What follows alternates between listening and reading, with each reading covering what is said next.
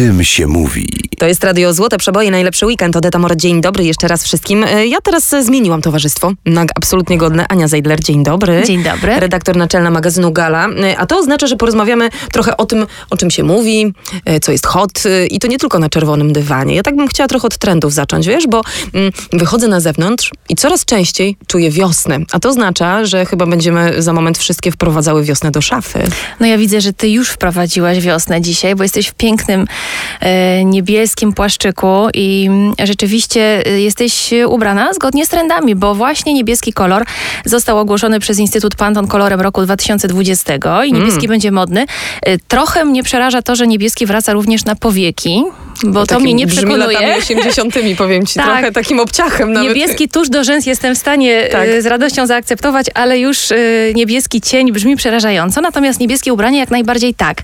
Będą też mod, modne usta w kolorze burgundu. Też To jest nie taki jest to mocny kolor. propozycja, myślę, ani dla mnie, ani dla ciebie, ale pięknie to wygląda i bardzo mi się to podoba. Em, wraca pomarańcz, wraca skóra, wracają e, takie mocne łańcuchy, Masywne łańcuchy chokery, tak, na na szyję. szyję. Wracają kropki. Do kropek nigdy nie miałam przekonania, bo zawsze mama mi mówiła, e, osoba tak piegowata jak ty powinna już unikać e, kropek na ubraniu i przez to kropek nigdy nie nosiłam, ale... Może się przekonasz, słuchaj. Ale, ale tak, mam do nich słabość. E, No i wracają też koronki, które mi się podobają. I tutaj trzeba pamiętać, że koronka najszlachetniej wygląda w bieli, za to w wersji czarnej nabiera wieczorowego charakteru. Należy jednak pamiętać, że transparentność koronki warto równoważyć odpowiednią długością. Czyli jeżeli sukienka w wersji y, maxi, to może być koronkowa, a jak koszula, to najlepiej z długim rękawem. No tak, no to już jesteśmy ubrane, słuchaj. Jesteśmy ubrane na jak wiosnę. jesteśmy ubrane na wiosnę i wiemy dokładnie w co się ubrać i jak wyglądać, jak zrobić sobie powiekę i rzęsę, to może Albo warto jak sobie nie porozmawiać... robić powieki. Albo jak sobie nie robić. E, Warto chyba porozmawiać o wielkim świecie. A ten wielki świat ostatnio, mam wrażenie, skupia się wokół rodzin królewskich. Słynna sytuacja e, brytyjska e, i wypisanie się z rodziny. To nie jest jedyna historia królewska, która w tej chwili pojawia się e, i jest hot. Tak, no najwięcej się mówi o tym, co się dzieje w brytyjskiej rodzinie królewskiej. Rzeczywiście Meghan i Harry ostatnio przysporzyli dużo wrażeń yy, wszystkim, ale na norweskim dworze też się wiele dzieje, chociaż mniej się o tym mówi.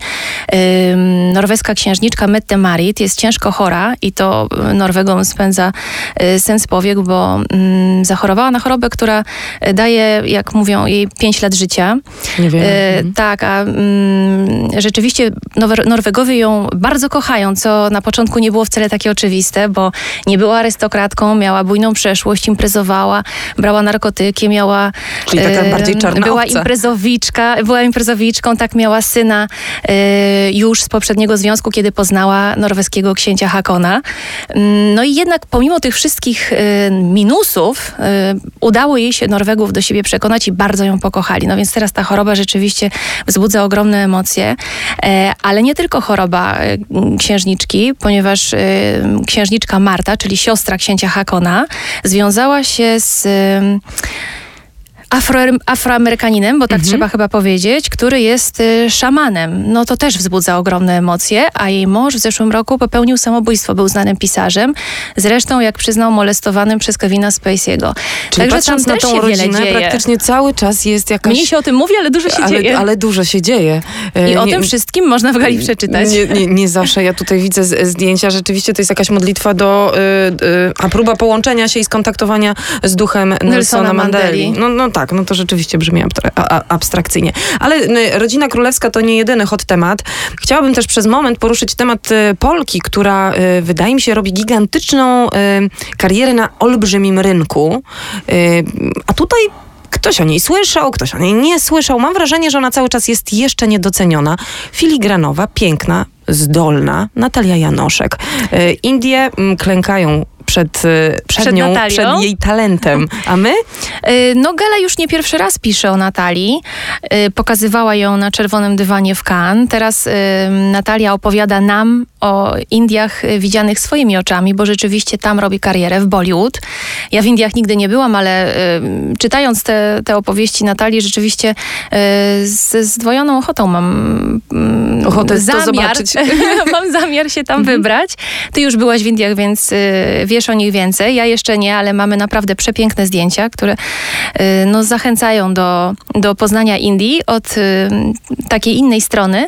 No i chyba też ważne jest to, co mówi Natalia, że w Indiach ludzie nie mają wiele, ale sprawiają wrażenie szczęśliwszych niż my, którym ciągle wszystkiego jest mało.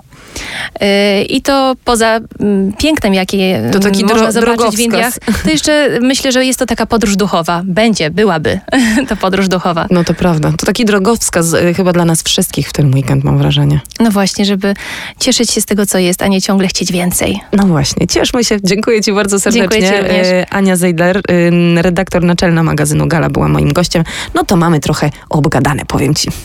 Do następnego razu. Tak jest. O tym się mówi.